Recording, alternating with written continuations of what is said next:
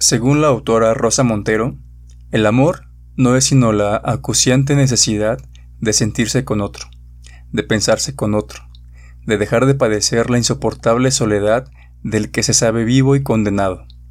Y así, buscamos en el otro no quien el otro es, sino una simple excusa para imaginar que hemos encontrado un alma gemela, un corazón capaz de palpitar en el silencio enloquecedor que media entre los latidos del nuestro mientras corremos por la vida o la vida corre por nosotros hasta acabarnos. Bienvenidas, bienvenidos, bienvenides a Una persona normal. El podcast donde ponemos sobre la mesa aquellas situaciones que nos ocurren en nuestro día a día. Por supuesto, siempre con un poco de sarcasmo y con un poquito de brillo. Comenzamos, comenzamos, comenzamos. Nunca, nunca, no, sé qué, qué tengo, no me importa y adiós. Soy una persona normal.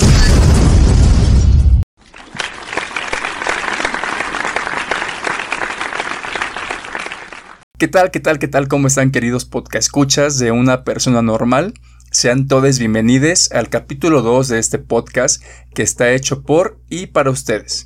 Les estamos grabando desde la hermosa ciudad de Santiago de Querétaro para el resto del mundo y no saben el gusto que me da que estén una vez más conmigo a través de la plataforma digital donde me estén escuchando. Desde aquí les mando la mejor de las vibras y muchísimo amor. Mi nombre es Cristian Ramírez y voy a estar con ustedes los próximos minutos. Y bueno, pues vámonos de lleno al tema amigos, porque el tiempo es oro. Entonces, amigas, amigos y amigues, les comparto que cuando escribía la guía del programa del día de hoy, me encontraba escuchando la canción de Melodía desencadenada,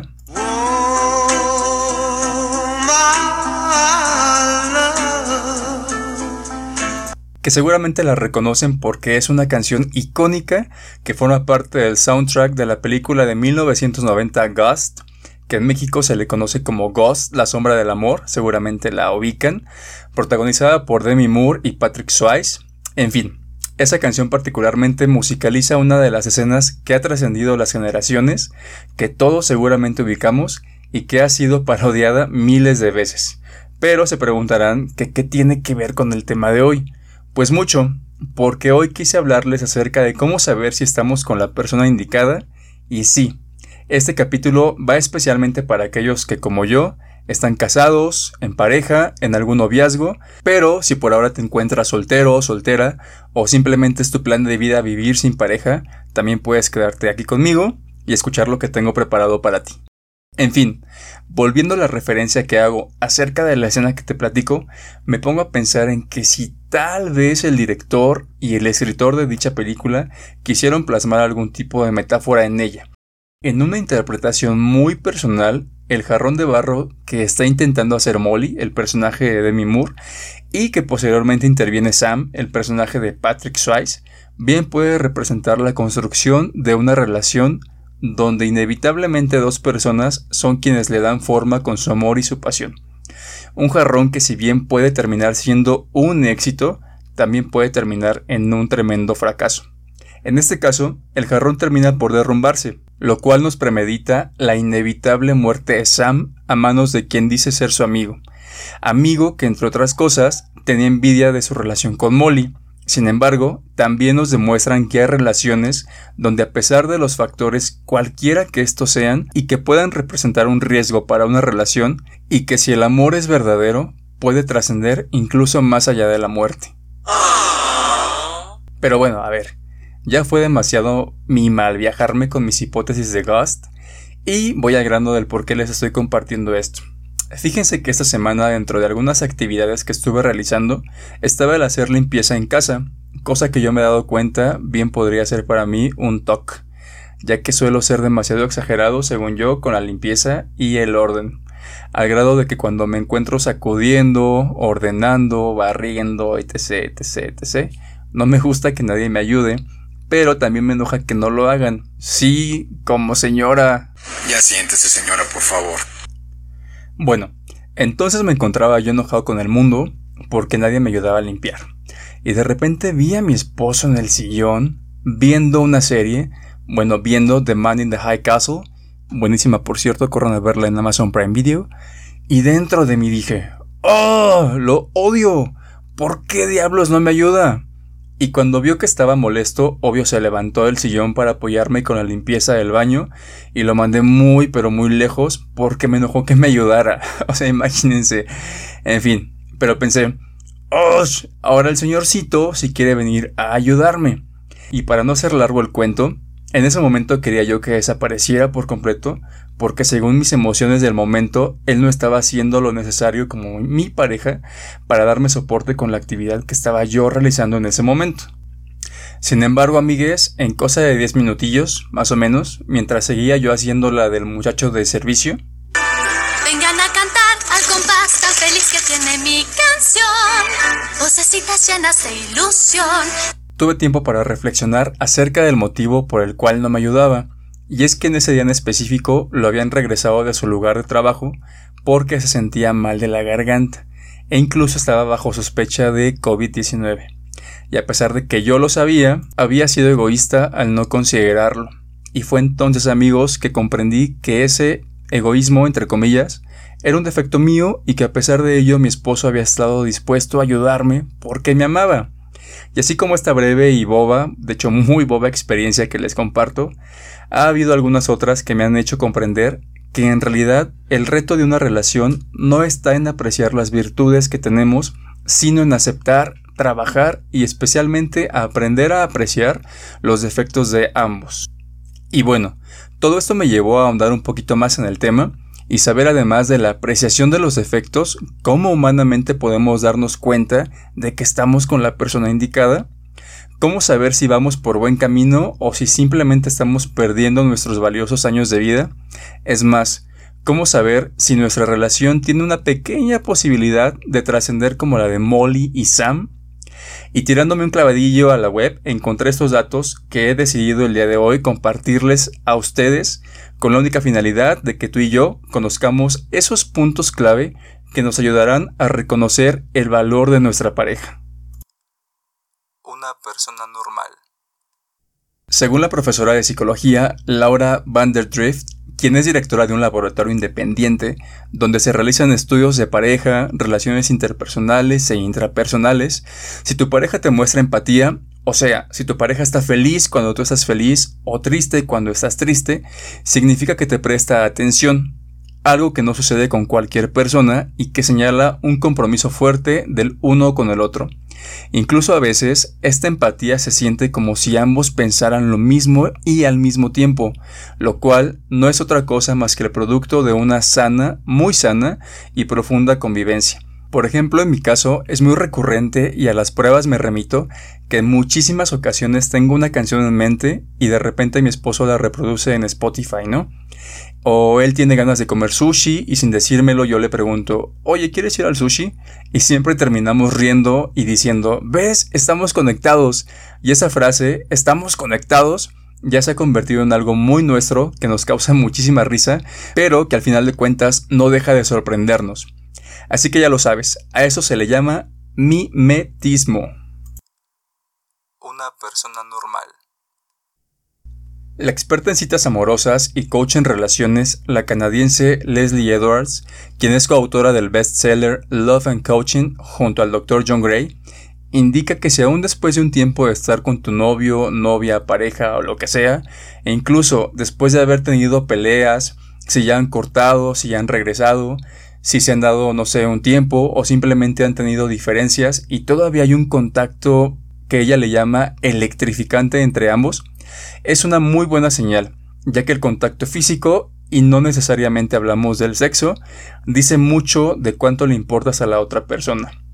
La experta comenta que existen formas de tocar y acariciar a tu pareja y que se puede identificar fácilmente si son toques o caricias de cariño, de amor, de preocupación, etc.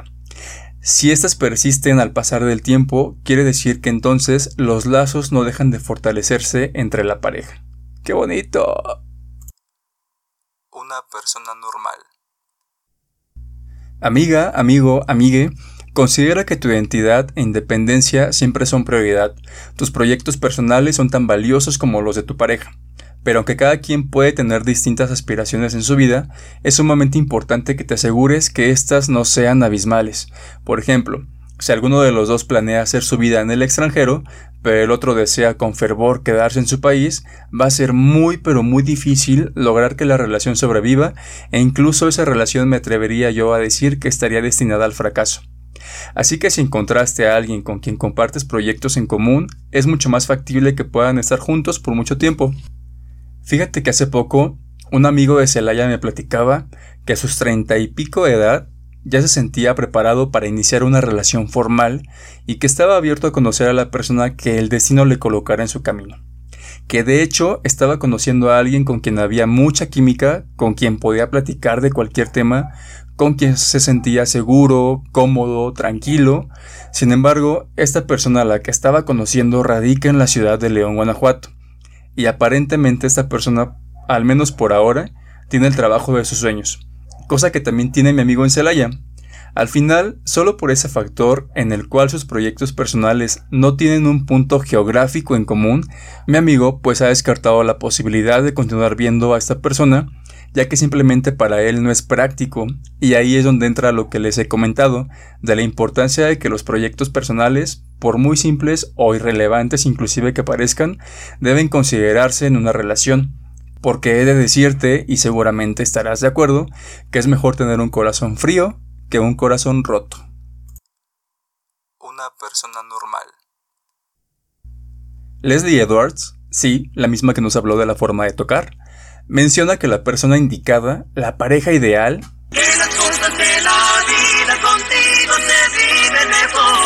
es aquella que a pesar de tener proyectos en común contigo, te permite seguir siendo tú, respeta tu individualidad e incluso potencializa tu personalidad, ya que una relación no significa ni significará nunca el perder tu identidad. Un espacio de amor sano es aquel que nos permite seguir desarrollándonos en muchos, muchos, muchos otros sentidos. Sin embargo, la coach en relaciones también menciona que existen ocasiones en que una pareja nos ha enseñado tanto, que hemos aprendido tanto con ella o con él, que llega un punto en el que parece mm, no haber más que aprender o compartir, entonces habrá que hacer algo, pues se corre el peligro de generar el efecto contrario, o sea, no crecer más como individuos o no permitir que la otra persona crezca, lo cual en un punto de vista muy personal es aún mucho más grave. Otro punto importante es que si entre tú y tu pareja hay la seguridad de que puede haber libertad, sin afectar la relación por supuesto, y no incurren en desconfianzas o prohibiciones, están cultivando lo más importante para toda pareja, la confianza. Pero en especial esto último que les menciono nos da tema para otro capítulo, por eso no voy a profundizar más en este tópico. Muy personalmente les comparto y siento que esa es una situación normal en cualquier relación de pareja. A veces peleo mucho con mi esposo, porque honestamente somos personas muy distintas en carácter, en hábitos, en costumbres. Vaya, en general nuestra personalidad es muy diferente una de la otra. Sin embargo, más allá de todas esas posibles diferencias que a veces nos hacen casi querer matarnos, existe algo que acepto conscientemente, a él se lo he externado, y es que me hace sentir ser una mejor persona. Ya que puedo ser yo mismo, con él puedo expresarme tal cual pienso y sé que no seré juzgado por ello.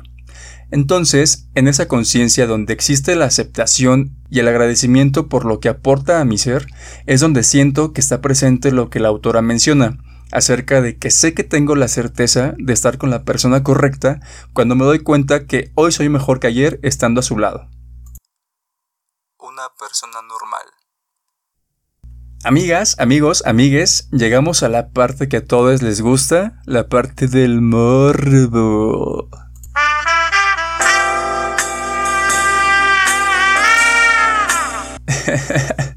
Nada, no se crean.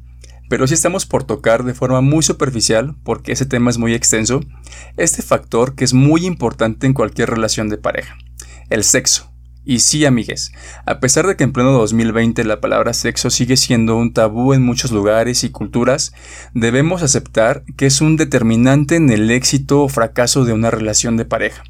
Les comparto, en un análisis de datos de la plataforma Happify, se detectó que las parejas duraderas más felices son quienes tienen sexo de dos a tres veces por semana, ya que esto no es otra cosa más que el producto de una gran atracción física y sustancial. Ahora, si por el contrario, este fuego por llamarlo de alguna manera, se ha apagado, entonces es momento de replantearse si necesitamos recuperar lo perdido o abrir paso a un nuevo camino, lo cual implicaría por supuesto llegar a algunos acuerdos, que de hecho ahorita más adelantito vamos a hablar de ello. Y es que no sé si les ha pasado amigos o les pasó que cuando están o estaban de novios o empezaron una relación y están en los primeros meses donde todo es cariño, donde todo es color de rosa y que finalmente llega ese momento de que por fin estorbe la ropa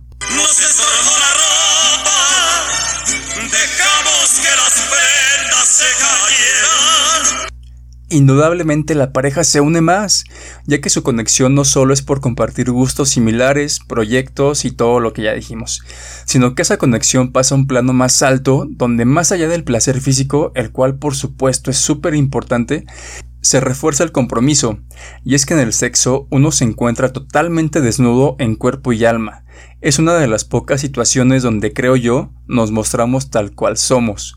Nos quitamos ese drag al que estamos acostumbrados y dejamos que la otra persona reconozca y conozca todo de nosotros y en todos los sentidos. Sin embargo, ¿qué ocurre cuando sabes que esa persona es la persona, pero tal vez en la parte sexual no es totalmente lo que esperabas? Bien, pues es ahí donde entra lo que hablábamos hace un momentito, llegar a acuerdos, a veces aún respetando nuestra individualidad y nuestra personalidad, es sano dar un poquito nuestro brazo a torcer. Tengo una amiguita, que obviamente no voy a balconear, que tuvo un intento de relación con un sujeto. No formalizaron nunca nada, pero hacían y se comportaban en general como cualquier noviazgo como lo haría. Pasa el tiempo, y después de un alejamiento de ambos en medio de diversos dramas dignos de una telenovela, mi amiga inicia entonces una relación que sí formaliza, y lo formaliza en el sentido de que hubo una declaración por parte de él hacia ella, y todo el mundo, incluidas sus familias, sabían que eran novios, pero en una charla que tuvimos, ella y yo, me comentó en su momento que todo era perfecto, que él la trataba muy bien, la procuraba, la consentía, es más, complementaba sus proyectos, la respetaba, etc. Pero el sexo, amigos, el sexo. En sus propias palabras, el sexo con este chico pues no estaba mal, pero tampoco estaba bien. Digamos que cumplía su función y eso obviamente pues no demeritaba sus sentimientos hacia él.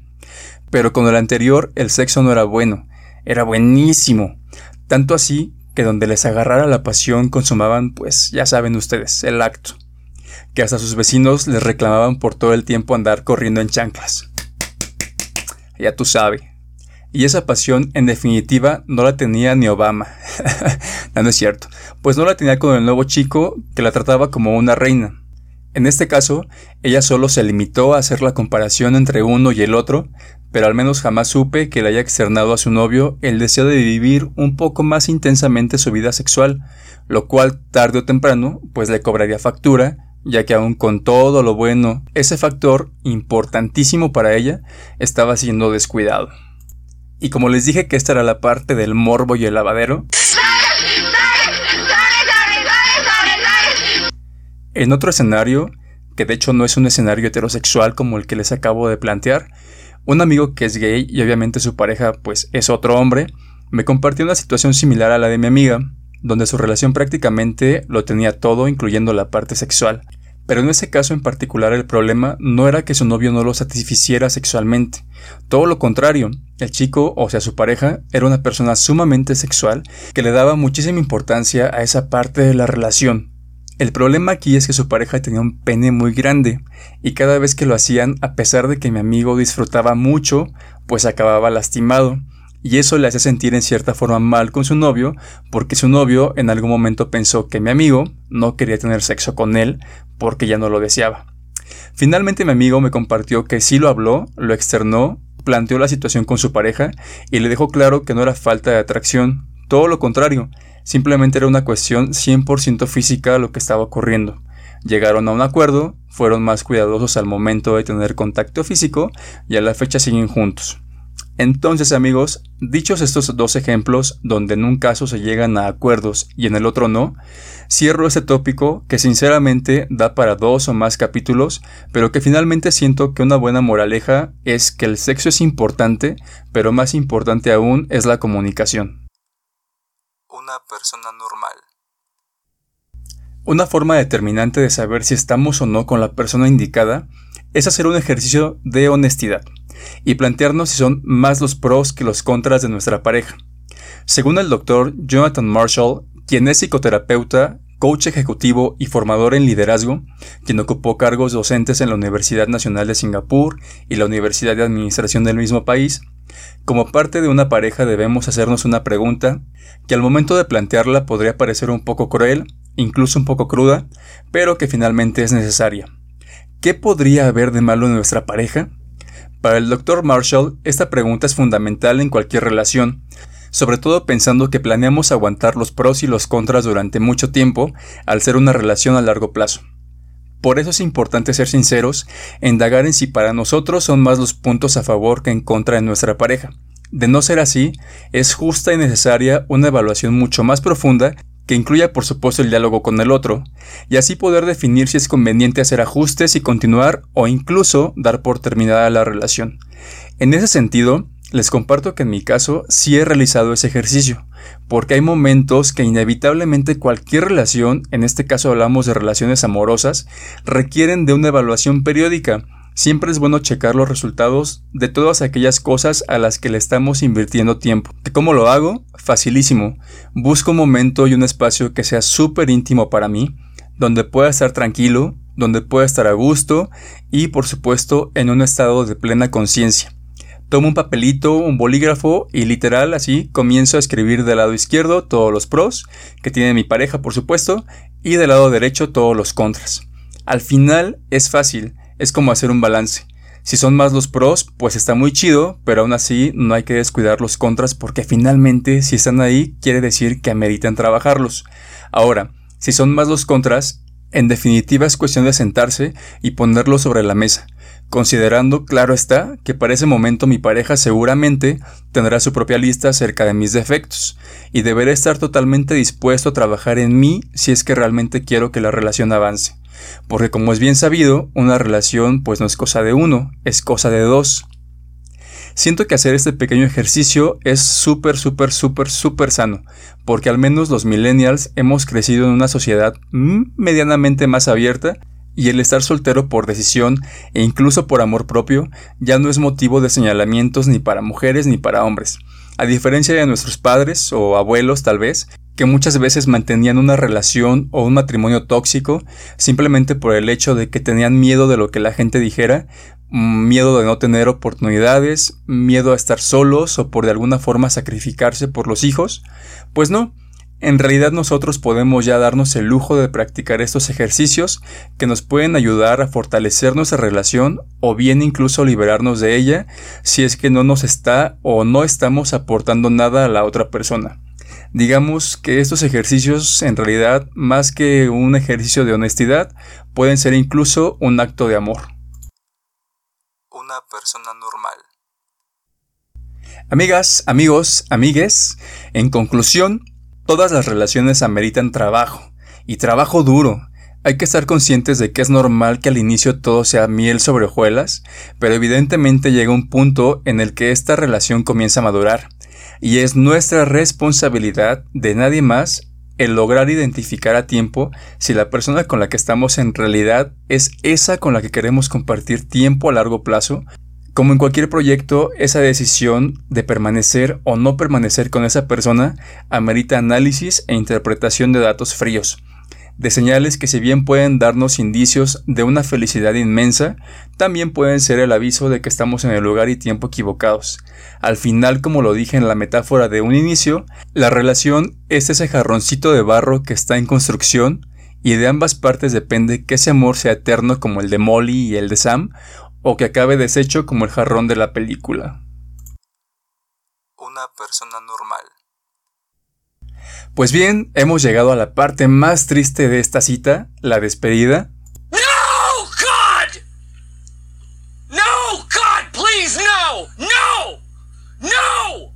Espero que el capítulo de hoy te haya gustado, que lo hayas disfrutado tanto como yo me encantaría que si tienes algo que aportar a este tema, puedas compartirme tu opinión y tu experiencia a través de las redes sociales para así enriquecer más lo que el día de hoy hemos puesto sobre la mesa.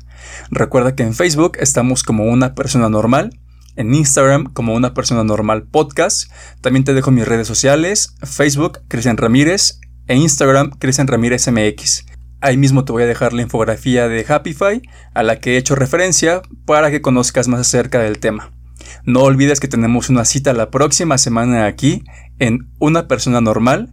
Mi nombre es Cristian Ramírez, te dejo un fuerte abrazo, te mando buena vibra, mucho amor y larga vida.